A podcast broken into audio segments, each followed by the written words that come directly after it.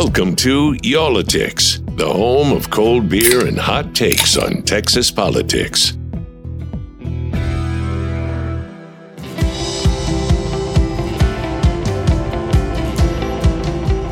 Today's gonna be your day. This is Wheeler's day, so we'll do whatever you want to do today. All right. We should have more days like this. Welcome to uh, this episode of First of February, man. It's already here. I can't believe it. And It you know, is. You know what that means? what does that mean? Dry January is over. Oh, that does mean that. I thought you were going to say something else, but No. that does mean that as well. We went out to eat the other night, and the uh, my wife is not participating any longer in Dry January, so she had a glass of red wine, and the guy said, "Are you sure you don't want anything?" I said, "No, I'm, no, I'm good, thank you." Uh, and then he came back again. You sure you don't want anything? No, it's, dry- it's Dry January, man. Take it easy, all right? So, uh, Just anyways, giving you the hard push there. Right, Yeah, it's the like- hard sell. Come on, come on. So it's it's over. I lost what six, seven pounds, and I, I'm a little nervous about whether I want to put any of that back on. Hmm. Didn't you lose that like in the first week though? First, like six days, it was like a pound a day, and then I, I leveled off and I stopped. And then you leveled off. Were you were you sneaking some in after that? or did you replace it with some other vice? no, I, I I don't I don't think I did either, man. Not that I Well, recollect, but what a month. So I'm I'm dying to know then after 31 days of of getting away from it, um, how do you feel? I sleep better, and Hmm. um, I feel great.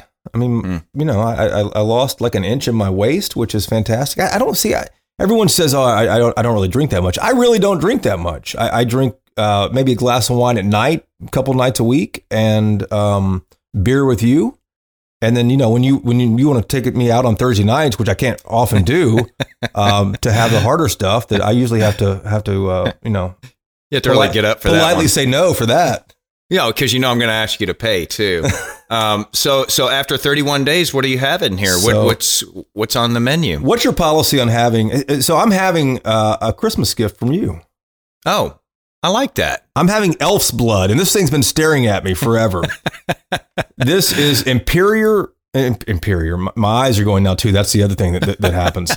Imperial sour ale with raspberries, of course, as Wheeler picked it out, with You know. raspberries, white chocolate, macadamia nuts, and sugar cookies. So this is a Christmas beer from Ingenious Brewing Company.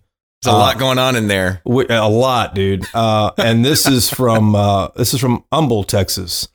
Uh, just like Houston, you don't pronounce the H. It's it's Correct. Humble, which is Humble, I believe, is the home of Texaco way back in the day, um, isn't it? And and it's I think it was named after a a, a person, a man, and was, yeah. his and his last name was pronounced with the you know the short U there. It was not pronounced with an H, so people you know get upset about that. But it does not have the H pronunciation, just like Houston doesn't have the H. It has the long U, the Houston and Humble. So the U there. Uh, how how'd that first uh, sip go there? My goodness, man. It- it- was there a lot going on like we thought? Woo! Wow. Okay. Uh, yeah, there's a lot of uh, a lot of raspberries in there, and there's a lot of white chocolate in there. Um, Okay. it's I had a lot of fun picking that out. I'll, I'll put the six pounds back on with this can right here. I'm sure, man. Goodness. Welcome back to normal. Uh, I'm going to have a Shiner Trail Ale today. Have you had this? I haven't heard of that. It's interesting. Um, it's a, it's an ale and it's combined with uh, chocolate, nuts, dried fruit, and uh, natural flavors. Uh, it almost sounds like a, uh trail mix. Trail mix in a can. Trail mix in a can with alcohol. What's So- up with you picking these beers, man? I, I need to take you out and pick out some beers for you. Mm, yeah, you probably do. Mm, a lot going on in this one too. Wow. wow. Um, part of the reason that I picked the trail mix one today is because we're talking about the trail, the trail to Texas, um, and it is a well beaten path uh, these days. We've talked about this before on the podcast, how people just keep on coming to Texas. And uh, Jason, I always remember that meme. Uh, that I saw several years back, and it was an Austin city limits sign. You've probably seen this by now. And it just says Austin city limits population full. Like, in other words, don't come. We've got enough. Leave us alone. Uh, but people just keep on making the journey here, uh, and it's uh, it's stacking up. And you know, it's funny because you know I knew that we were going to record this today, and just yesterday I saw that uh, there was this thing that came across one of the wires Uh, and it's from a place called Dwellics. I've never heard of them, uh, hmm. but it's a they call themselves the authority in U.S. city data and personalized advice on where to live. And they unveiled their 2022 report called the Top 100 Best Cities to Work Remote in 2022 because you know it's never been more wide open than it is now because a lot of these companies have said you know you don't have to come into the office so you can go you know kind of live wherever. This report you know they look at all kinds of different things including cost of living and they found that Texas exceeds all other states with seven of the top 20 positions on their list and 17 of the top 50. So they're telling the wow. whole country, like, go to Texas. That's where it's at. It's, it's, it's utopia. It's perfect. If you can work far away, go do that. My wife is from California and she was out there the other day, last weekend, and she was talking to relatives and they were all, she's already had some family move here. And they were all saying, Oh my gosh, is Texas really as good as we've heard? They're all asking about that. So I thought that was fascinating. But we mm. know when we when we have these conversations and when reporters go out and start putting these stories together, they, they always go find uh, you know the, the, experts who can uh, you know zoom out and and and really give a, a, wider look about this. What's going on in Texas? Why people move here? And you get the the general things. But today we have a woman on the line named Megan Lovelace. She and her husband Jason and their three kids moved down to the hill country, down to Dripping Springs uh, which is on the other side of Austin, the west side of Austin, there, just about the same time the pandemic began. Uh, so you're just outside of Austin now, uh, living there in Dripping Springs, but still working. Your husband is uh, for someone way out on the East Coast. Yes. So we had been in New Jersey, in specifically Montclair, which is Essex County. A lot of people consider that just a Manhattan suburb. So we were there for almost seven years and work brought us over in that direction. We were in Chicago before that for about 12. So we've done the migration more than once.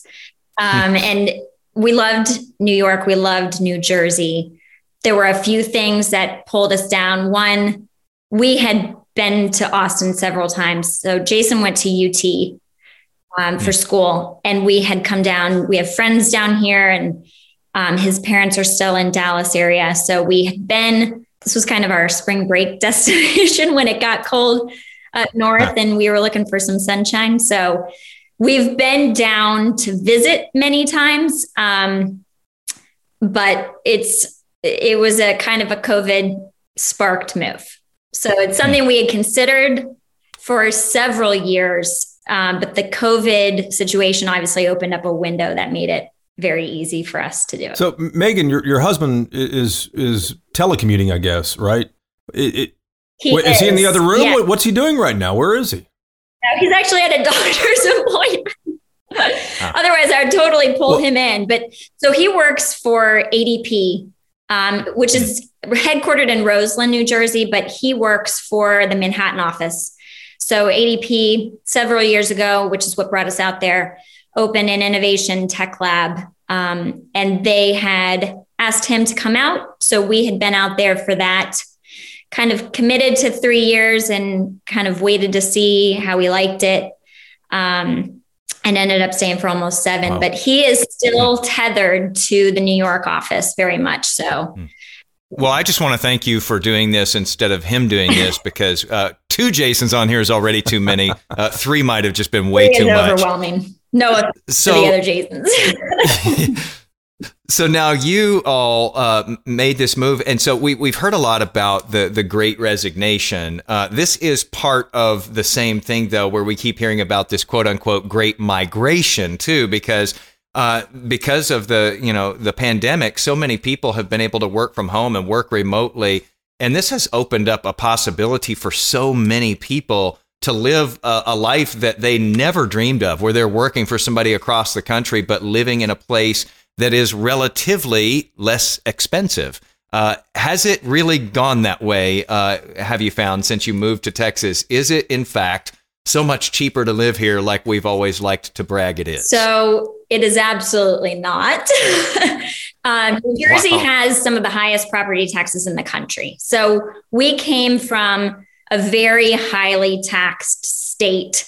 The exception being we don't have some sales tax, but that's really the only trade off.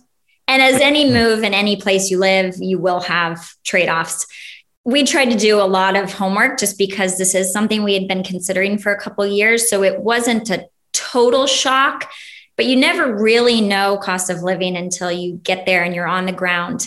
And I remember the first couple of times we went to the grocery store, um, you know, just expecting that coming from just outside Manhattan, anything had to be cheaper than where we were. And it it was just not true. So hmm. I would say general cost of living is at least as high as you know what you would consider an area just outside New York. Wow, that's stunning. Yeah, groceries, um, anything from that to dry cleaning is shockingly expensive. Hmm. Um, obviously, we're not used to be in our cars so much, so mm. we're putting on way more miles on on our cars, and our cars are not necessarily what we would have chosen for hmm. the extensive mileage we're putting on down here versus just mm-hmm. kind of around town travel up north. Um, gas prices are are pretty equivalent. There's some refinery near New Jersey, so we're not we weren't at a peak price. Um, but I would also say we're not the most common migration path. I would uh, most of the people I have met down here are certainly coming from the West Coast, which I was actually surprised about. I figured with this being such a big tech area that that would be a natural pretty consistent migration pattern and i think mm-hmm. what's happening from new york is more they're just traveling straight down east coast that's that's a guess but just from kind of qualitative information you know the destinations are more likely to be carolinas or florida and not as mm-hmm. many are coming out to austin um, it is overwhelmingly California, Washington, Oregon based. Megan, what do you tell Texas lawmakers who love to get out there and brag, saying Texas is open for business, we're the cheapest place in the country, and you know the, the results show that people are moving down here, like you guys did, whether it's from the East Coast or West Coast. West Coast being primary. Uh, there, but if gas and groceries and dry cleaning and, and everyday life is as expensive as it is in other places, is the move really worth it? I think it really depends pretty specifically where you're moving. So we are about 20 miles, about a 25 minute drive west of Austin. And I mean, I can tell you, at least from a housing cost perspective, even a year ago, those numbers looked significantly different. So, hmm. um, I know most of the tech boom around us is happening to the north of Austin. And we're, you know, we're we're kind of more in a rural area here in Dripping Springs. But I think it's really specific to the the area that you're moving. Certainly in the areas that are the up and coming, that have the good schools, you know, all the typical things that families yeah. are looking for, the good schools, the jobs nearby, the short commute um, there are you're not going to find cost savings. You know, you're going to find other trade-offs, like I talked about. So the things that we were looking for, and we are probably net net still saving. Um, you know, the no state no state income tax certainly helps. Yeah. Um, especially because we were paying, you know, New Jersey, New York, reciprocity taxes and those are probably pretty steep. So we we save a little bit there. We're certainly not saving on property taxes. We're certainly not saving on everyday expenses. And i would say overall transportation costs we're probably paying more even though we were paying you know things like commuting uh, to train commuting um, bus sometimes um, and, and just kind of everyday car. But you know it's it's so dependent on where specifically you're moving and like you know like any towns and cities that are growing the the build kind of keeps getting pushed out further and further and mm-hmm. the the prices you know you have people like us who can afford to come out and to pay the same prices for property tax, and you have people from California who can do the same. And mm-hmm. it's, you know, it, it is going to push people closer and, sorry, farther and farther out from city centers Mm-hmm. Similar to what happened in Dallas, where you've got Plano was kind of maxed out with development, and so that pushes it north. And but, but so are you glad you made the move though? I am. Um, so one of the the big factors in wanting to move for me was weather. So I've lived in the north my whole life. My path is Seattle to Buffalo, New York, to Columbus, Ohio, to Chicago. Oh, Wait, but then you had to go through February of last year here in I Texas. Did. I brought you? it with us. You're the one to blame. Yeah. Speaking of y'all being the ones to blame, I'm sure that you've heard this from people saying uh, it's because of people like you who keep moving in, and you've got these great paying jobs on one of the coasts. That's why it's all going up. But it's just it's part of what Texas is now. It's this sort of mashup. It is. I mean, you have so many ranches that people have been sitting on for generations, really. And, you know, unfortunately or fortunately, depending on who you're talking to, money talks. So when those people who have had land for honestly generational um, mm-hmm. have the opportunity to really cash out, they're going to sell. And you've got developers who are anxious to you know, go to the next land and builders same. So it, when, I mean, it's, it's simple economics, supply and demand are really driving that. There's a, there's a mm-hmm. desire to be here. There's job creation here. There's good weather, good schools in a lot of areas. And it's kind of the perfect storm you know, going back to your point of being able to be mobile, we've had this kind of on the back burner for at least three years. Mm-hmm. And it was a consideration before we moved to New Jersey. It's really kind of where we wanted to go, but it just, the chips didn't fall in that way. So we finally got down here, but we wouldn't have really been able to pull the trigger if it weren't for the fact that we had that flexibility to do it. And that came with a little bit of, you know, arm wrestling. It was not ADP, Jason's company was not in the business, especially at that point and so early on in COVID, of letting everyone just go wherever they wanted. They're traditionally um, in office company. They like employees to be there. There's not really a culture of people working from home other than maybe in a sales capacity. So there was a little bit of, of, you know, back and forth negotiating to have that flexibility granted. And we're, we were grateful for that. So that's, you know, that's really, th- tossing tossing the cards up and and letting them fall it's super interesting to see the paths that different people pick and mm-hmm. you know i think the job creation and where those opportunities are is really i mean that's where people are going hmm. Something you mentioned living in Seattle and I think a couple other places, and then uh, New Jersey as well too. The politics in Texas is completely different from the places you have lived. You have lived in uh, at least several of them, Democratic strongholds. Republicans rule Texas down here. I think I can use that word, rule Texas, because they do in, in every uh, state office. What are the biggest differences you have seen, if any?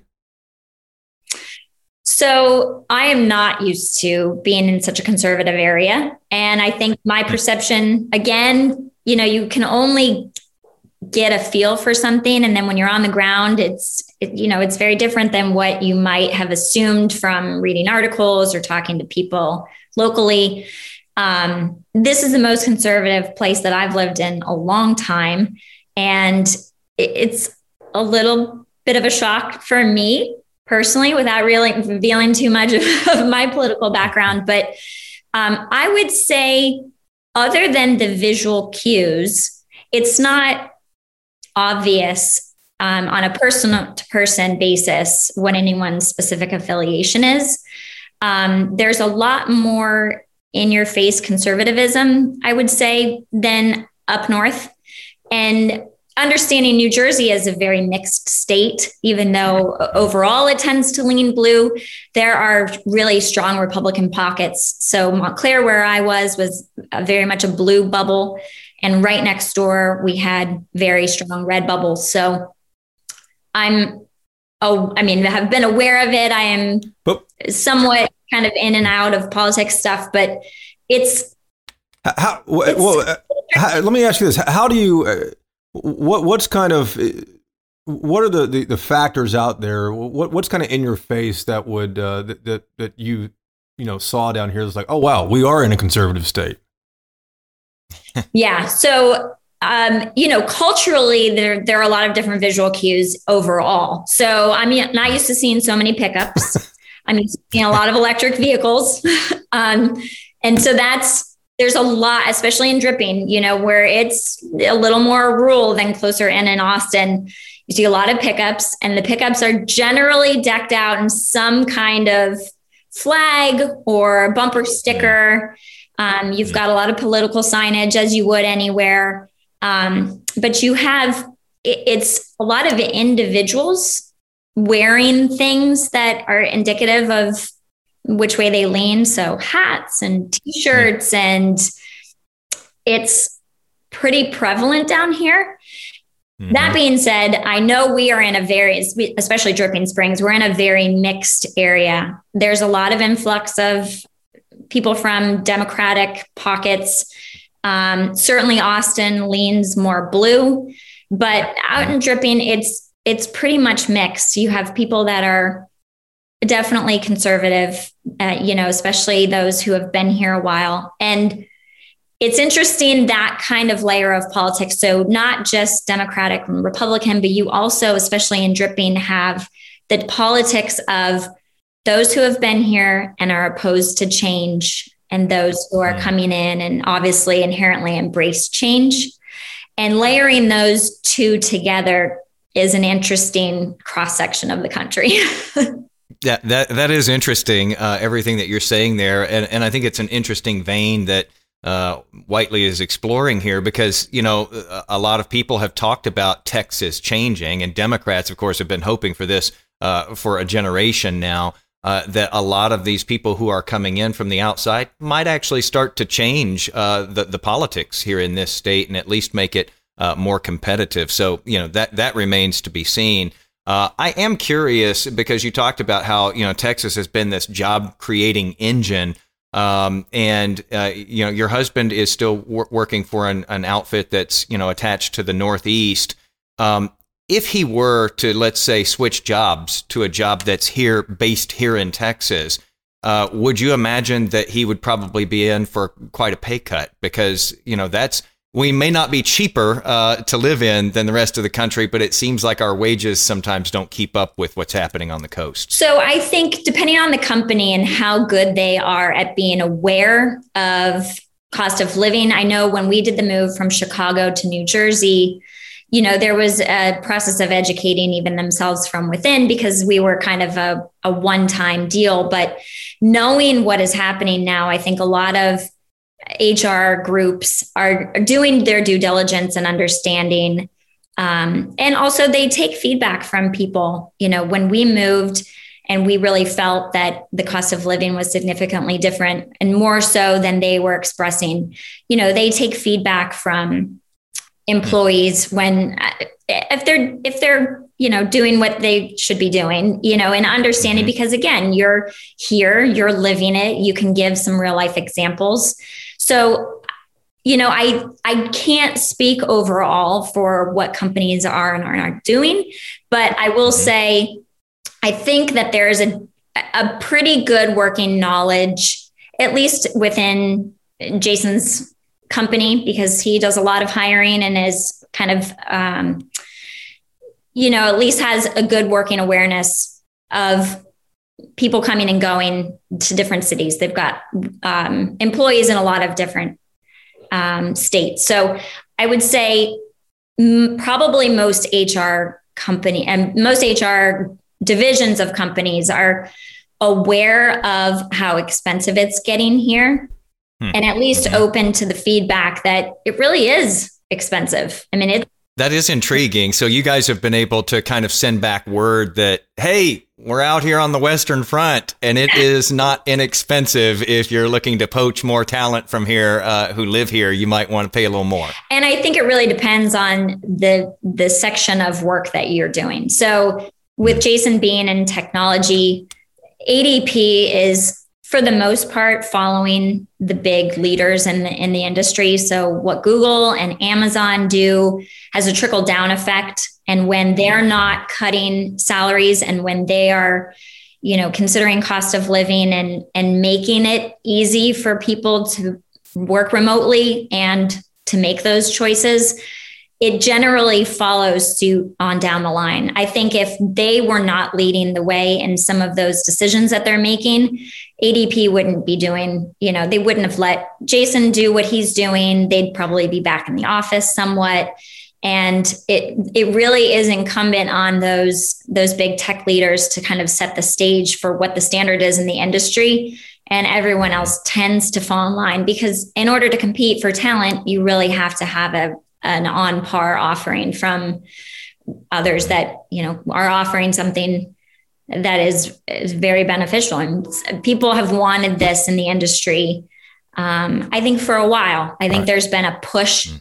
for an option a partial work for, from home option um, in many industries but i think especially tech where you have developers who could really be anywhere. It doesn't have to be mm-hmm. An in office setting. So it's been an interesting hmm.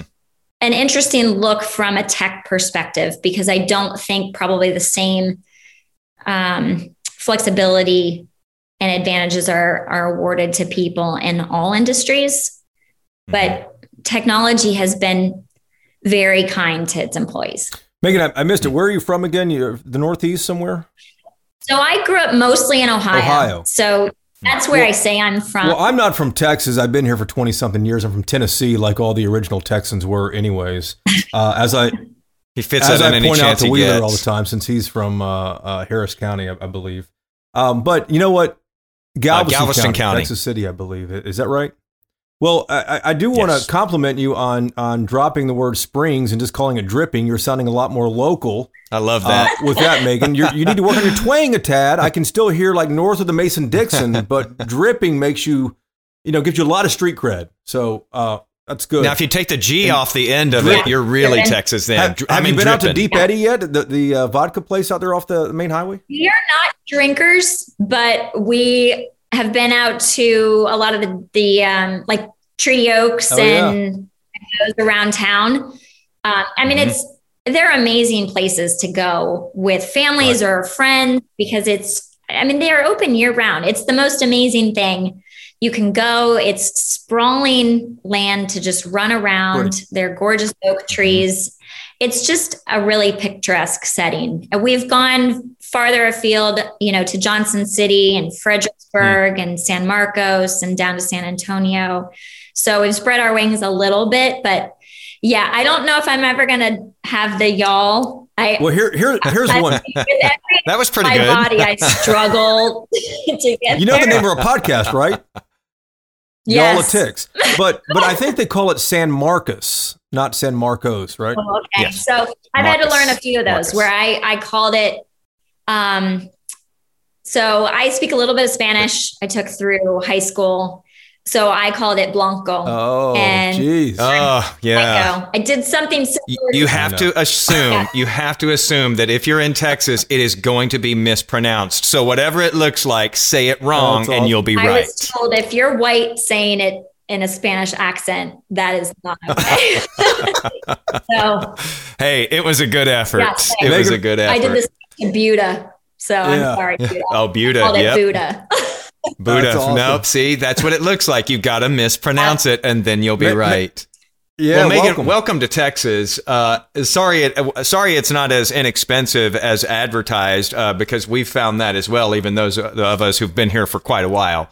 Uh, but uh, thanks for taking the time and uh, welcome to the state. Even though you're a, well, a year and a half in now, so you're you know you're kind of an old timer now compared to a lot of very people. good to be here. Thank you guys for having me on today and we really love the area. We're excited to to see more of it. So what I love there is dripping. Just calling it dripping. Uh, I'm going to start doing that. I, I just need to move to a place that has two words. you know. and uh, but she, you know, she's almost there. She can just lose that G at the end. Yeah, she's she, there. She she gets a lot of points for for dropping springs. I mean, just dripping, just dripping. I, I live in dripping, y'all. You, would have to know what she's talking about, but her accent will get there. I, I think you know that's going to be the, the trouble she's going to have when she goes to the feed store down there in dripping. to try to get some opinion wood or, or, whatever she needs, some deer corn, you know? You know, and I'll say this um, I'm glad that she's starting to like it here. And, you know, she kind of touched on this too that, you know, you kind of have to learn to like it because, you know, what are you going to do? Put the house up for sale and then try to move to another little area around here. We all know what the real estate has been like. It's been nuts. And, you know, they, just like so many people, say, uh, there's no way I could move here now if I hadn't moved here just like you know a year and a half ago because the prices have exploded. Right. Uh, interesting thing there again. I just noticed. I knew we were going to record this, and I saw this report come out that in 2021 alone, uh, guess how much home values, just as a total figure, went up in Texas? What would you guess? Percentage or, or? no? Just a, a, a monetary, just like a big pile of cash. How much do you think houses in Texas went up? I, you're going to overguess this, and it's going to seem underwhelming. It's like the price is right. I don't want to go over. yeah, but I at right. least want to qualify for a chance. Don't say one dollar. Yeah, don't say one dollar. I'm going to say six thousand four hundred twenty-one dollars. Okay, I don't know if that's. I, I, don't know what it is per house. I is this a trick question? The, yeah, the total overall figure. Uh, the total overall figure was that houses in Texas went up by $506 billion in one year. Um, and wow. when you consider, and, and, you know, this report lays out that Texas houses are worth about 2.6 trillion.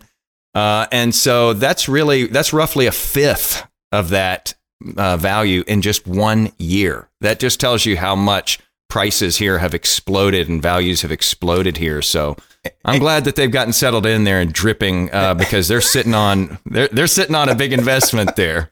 And you know, people are. My wife does interior design, and people are are you know when they're finding a house or looking for a house, they want now the home office. They want a study or an extra bedroom they can turn into an office uh, because mm-hmm. you know I saw a headline not too long ago says return to office is dead. Who knows what yep. happens with this Omicron thing? This has been going on for, for our job at the Y'all-itics World headquarters uh, right here in Texas you know, we've had several several of these uh, iterations where come back to office, no, don't come back to office. Um, so you know, th- that's that, an issue. Uh, yeah, yeah, and and you know now that so many of the you know offices are sitting vacant because people aren't using them, we really should set up a world headquarters. Maybe we can get a good deal on that. Uh, so we've been talking with you know you mentioned at the top here, uh, yeah. you know experts and so forth, and we picked a good one here to kind of go a little bit further into this. And she is a UT, University of Texas, sociology professor. Her name is Jennifer Glass, and she has been looking at this stuff for a long time, even before the pandemic arrived. Uh, she really kind of, you know, her expertise is on like work and family issues telecommuting and labor practices. I mean, she was in all of these different spaces, as you like to say, Jason. Uh, she was in all of these different spaces long before a lot of people really started talking about it and focusing on it in the pandemic. I hope that uh, Dr. Glass here uh, on the line with us can really get into the nuance of this because there, there is a lot um, w- when we look at it, uh, whether we are going to go back to office, whether people are going to work in their homes like uh, Megan and her husband Jason are doing there in Dripping. Uh, so that's one of the things I, I really hope you can tell us, Dr. Glass let's talk a little bit about this. It seems like work has just changed so much for so many people uh, in this pandemic. Mm-hmm. I know you've written like 60 articles and books. Uh, you've got to be getting ideas for you know a whole series of books just from what we're going through right now. Oh yeah, yeah. That, that's why I'm here actually at the Russell Sage Foundation. You know, they're a they're a book publishing company essentially, and uh, so they invite scholars here, and then they get first dibs on the manuscripts that come out of it. So, but but that manuscript is really about something that was percolating before COVID, and um, so I'm in the middle of this project, and then COVID emerges, and now I'm in a COVID project as well. But just to highlight some of the big changes from COVID, I think from my perspective, the biggest is that people had to, for the first time, think about their working conditions in terms of their own personal safety. And it wasn't just people who are loggers or operating heavy machinery or farm equipment or the things that we normally think of as potentially causing us harm. Now it's the person standing next to you on the factory floor. Now it's a supervisor or a colleague who refuses to get vaccinated or wear a mask. And so now the calculus of how much risk you're willing to bring into your life, into your family's life, into your elder members and you know maybe vulnerable children in your family, how much are you willing to risk? In order to stay on this job. And so it really changed the calculus for a lot of people because now, for the first time, it's not about um, money or peace of mind or working conditions. It's now about life and death potentially. And those are stakes that ordinarily we don't face, other than mm. perhaps the military, right? right? You're not basically saying, yeah, go ahead, uh, risk my life in order to accomplish this job task. And I think that really made people stop and think about a lot of things. So there's that. Number one, if you were an essential worker and you had to continue working, if you wanted to keep your job, there were those kinds of concerns. If you worked for an employer, who uh, was, say, less than accommodating for your own personal needs. That became an issue that maybe you didn't have before. And then finally, there are legions and legions of affluent white collar workers who got sent home. And so they're not the total labor force by any means. They're a solid, you know, 40% chunk. They're not 60%, they're that other 40% chunk. But to have 40% of workers, approximately, being able to accomplish most of their job tasks from home and meetings on Zoom, that's a technological revelation. Those were the things that most bosses resisted and resisted mm-hmm. mightily pre COVID. Mm-hmm. And uh, even my own colleagues, I can remember resistance to having meetings on Zoom. I can remember a big methodological discussion about whether we should interview people over, uh, it was Skype back then, not Zoom, but whether we should be interviewing people using these technologies rather than face to face and would we be losing information so an awful lot of things that we were worried about we can't worry about anymore it's already mm-hmm. here it's already happened and this huge technological innovation which seemed a little bit futuristic maybe 20 years ago is now going to be very very difficult mm-hmm. to put back in the mm-hmm. box you know well, so now workers have had a taste. Yeah. They understand what it's like to not have to fight traffic for 35 minutes on your way to work. They understand what it's like to not have to spend 20% of your income on mm-hmm. work clothes. They understand how much more productive they can be if they're at home without children or spouses bothering them. So, this is mm-hmm. not everybody. But if you had a home office and you have a dedicated space, um, the number of interruptions goes down. So the concerns about innovation and productivity and all the excuses that we were being, get, mm-hmm. being given before now kind of fall on their faces because now we've had two years where most businesses have had to turn to some kind of at home telecommuting for at least some of their employees. And guess what? The world didn't fall apart. That's so true. So I've talked I've talked to three workers just this past week, all of whom are thinking of quitting their jobs because their employers are starting to mandate returns to the mm. office full time. Three. That's just, I'm just one person talking to just people. So that, that leads. well, let me ask you this, Professor Glass. That leads sure. in, into a question I have here too. I, I uh, saw a story on a text chain with a couple of buddies of mine. They they texted a story from NBC News recently, and the title of it, the headline was Full return to office is dead, experts say, and remote is only growing. I would like to think that I don't have to go back to the office and I can just talk to Wheeler here oh, on, that on would Zoom be glorious. all the time uh, instead of having to see him all the time. But it, is that true? Um, is full return to, to, to work dead because of the, of the reasons you just stated? I, I think we'll see. Uh, so I'm not very much of a futurist. Uh, before the pandemic, I was a big, big supporter of telework, and I was quite commonly called in to consult for different organizations or companies. And I would always tell them the same thing, which is that full time telecommuting is not a good idea, that the hybrid model is what you should be shooting for. Because it is true that you do lose camaraderie, you do lose uh, uh, more in-depth understanding of what your coworkers are doing and what their personal situations are and how they're feeling. So I do think there's a role for being in person in the office for part of the week. But I think the idea that you're going to go you know, mm. eight to six yes. Monday through Saturday at the office. Yeah, yeah I think that's if dead. you try that right dead. now, by the way, and and I have done that, it feels like the longest day of all time. If you've been on a hybrid schedule, to go and sit there all day, Yes. it feels like you've spent days there. Uh, I'm curious just because Mhm. you are a sociologist and, uh, you know, so you study things, you see things, I think, from a, a wider view than, you know, most of us tend to look at. We've talked a lot about migration. Uh, you know, everybody keeps saying great resignation, great resignation. A lot of people have left their jobs, but a lot of people have left their jobs and had the freedom, or, or they've, they've stayed with their jobs and they're working remotely and they have the freedom for the first time, maybe in their lives, to move somewhere else while they're still employed. That's We're going to see some real changes come out of that society wise, aren't we? And state wise. I mean, we're, we're seeing people move here from other places who never would have been able to do that. That's right. And it solves a number of problems.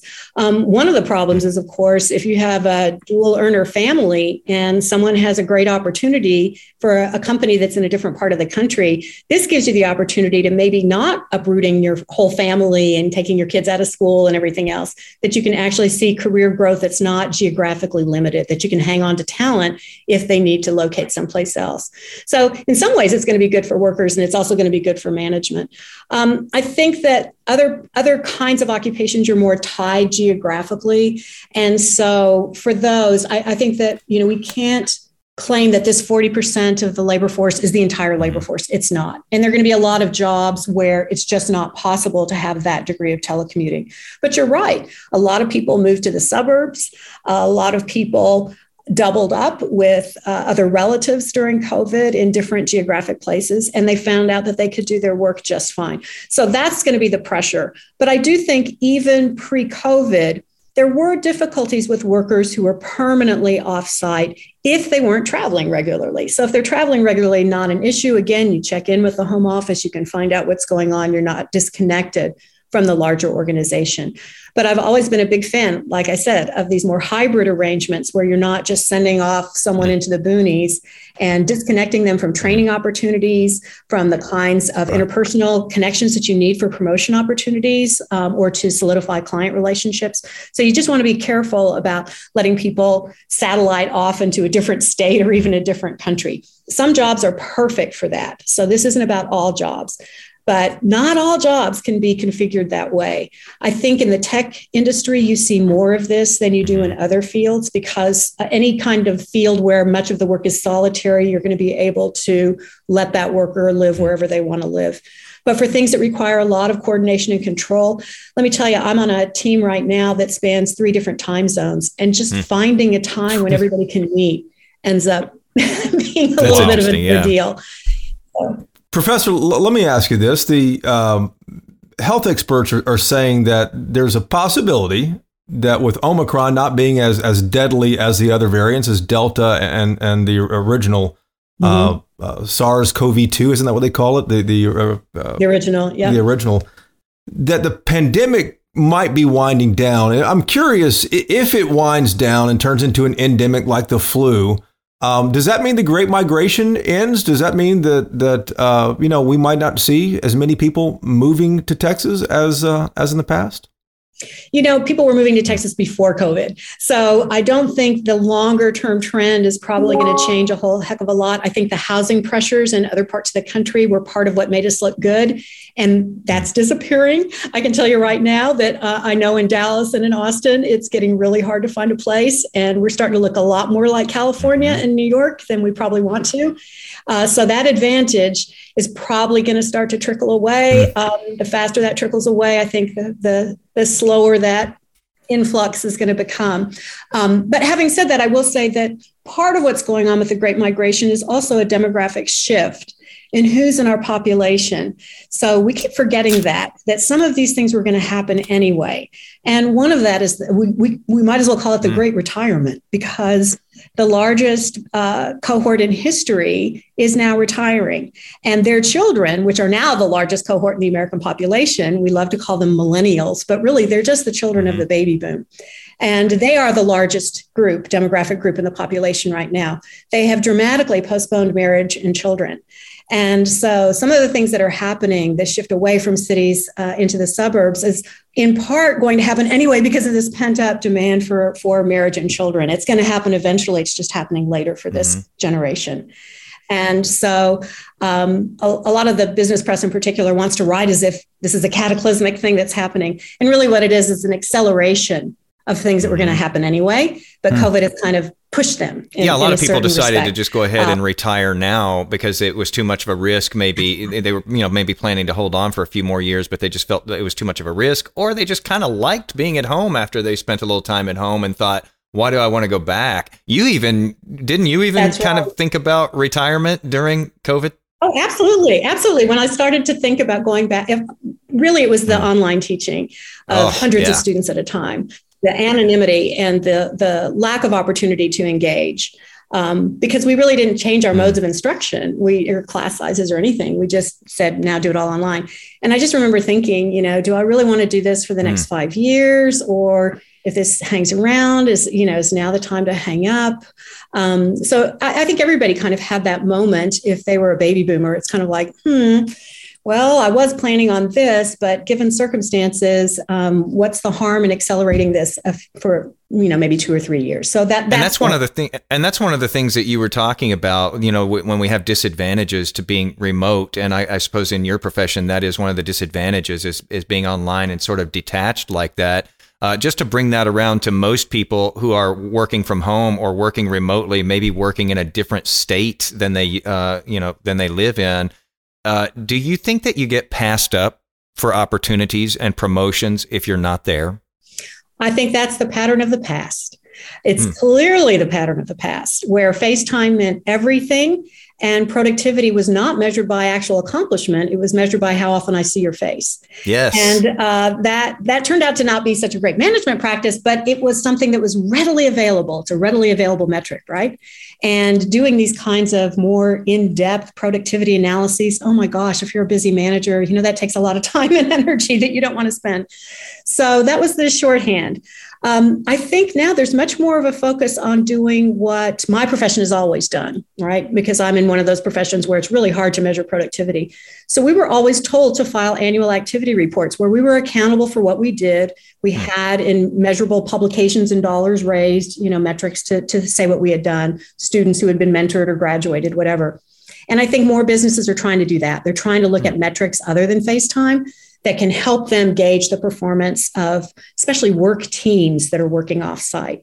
So mm-hmm. we'll see where that goes. But it was kind of a necessary corrective anyway. mm-hmm. It was a system that definitely handicapped people who had families and people who wanted to be involved with their communities, with their children. Uh, with their faith communities, whatever. Yeah, so yeah. FaceTime is a bad metric. It's also a really bad metric in the sense that sometimes people who aren't very productive or efficient have to hang around a really long time. Oh, I've complained about that for years. You're telling me. I mean, yeah, we. Hey, here, here, here's the preface here too. Wheeler's always at the office. That, that, that's the thing, Professor. You you don't know that he didn't disclose. Funny thing is, here. all that FaceTime did me no good in my career. Obviously.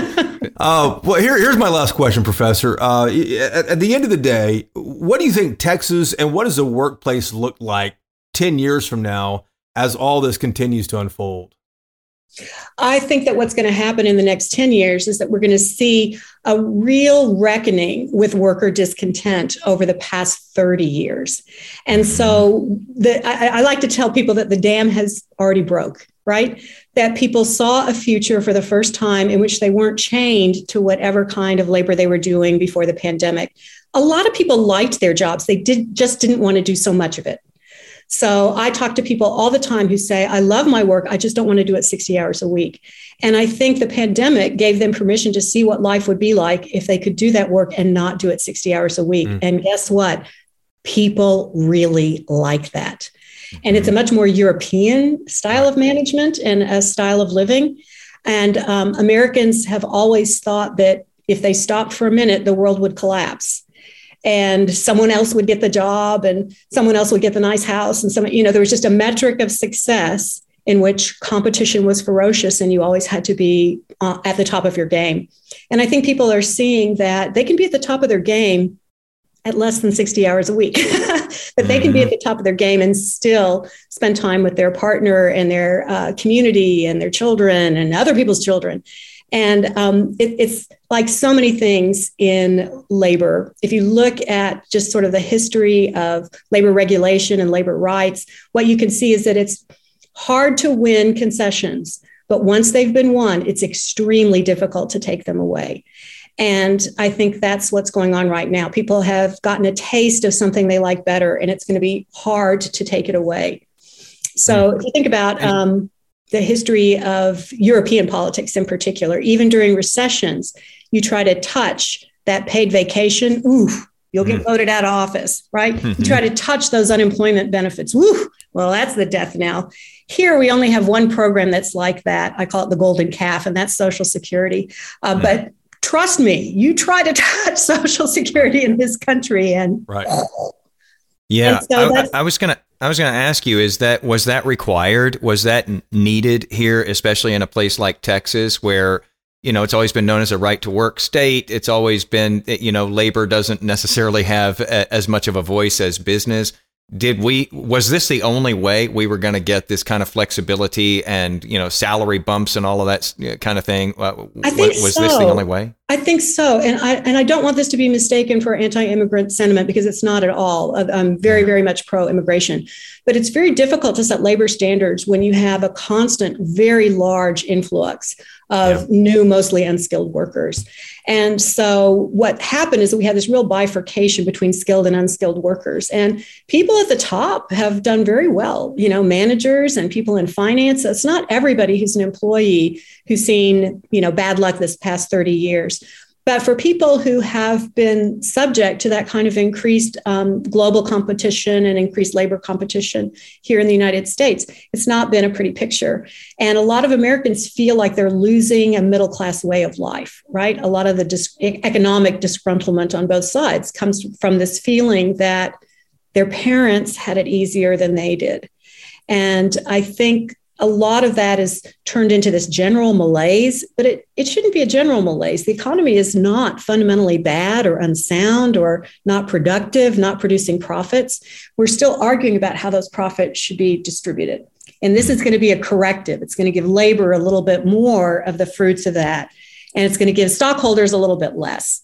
Mm. Um, so if you're a laborer and a stockholder, you have a 401k, it's kind of like, hmm. mm-hmm you're wow. you're you're fighting your your present against your future if you if you want to think of it that way. Um, seems like i'm always doing that yeah. But from my point of view i'll just tell you guys now um, i would have much rather had the money in the present than have it in future and retirement. I think about that all the time um, especially for professional workers. The ladling on of benefits at the end of life is just not useful. People need that when they are younger, when they're trying to buy a house, when they're trying to have a family, send their kids to college. That's when they need that income. So, kind of like downloading it all to retirement ages just results in people constantly asking their parents and grandparents for money. That's true. So this, so these salary bumps we've seen have uh, definitely been helpful. Uh, Professor Glass, thank you for taking the time here. It's it's like you've been preaching with some of this stuff, and I'm sitting up here in the front pew just nodding my head. you know, uh, yeah, it's uh, this is a really good talk, and I think a lot of people Sorry, are experiencing I didn't, I didn't at least some of these things right now. No, no, no, no. It was stuff. it was a good preaching. Yeah. It was okay. you know when you start when you started talking about not wanting to you know put in 60 hours at work anymore, I was just you know, almost broke my neck. You know, yeah, like, Wheeler yes. was mouthing some amens there too. You couldn't tell. I, I may yeah, have been absolutely. some hallelujahs in there. well, I think it's it's useful though for managers to hear this because one of the messages that workers are giving is that we love our jobs. We yes. want to help you. We, we don't want to be bad workers. We don't want to, you know, sure. We just don't want to do this for 60 hours a week. And we think Yes, I meant to say all of that. Yes, I meant to say all of that. Thank you for filling in the rest. Nancy Folbre is this, she's one of these MacArthur genius economists. Um, she's retired now, but she wrote a book that it's one of my favorite books that illustrates a lot of these you know very very important points and one of the things she did is she reviewed the productivity literature and she says that almost all the productivity literature says that people are good for about six hours a day hmm. whether it's heavy labor or heavy cognitive thinking they're good for about six hours a day and after that they just start to drag and they just don't get as much hmm. done and she also said that it's ironic that if you go to hunter gatherer societies they work about six hours a day. Mm-hmm. I just find that fascinating. It that takes is. about six hours a day in a tribal culture that lives off the land to get your food, clothing, and, and shelter needs met.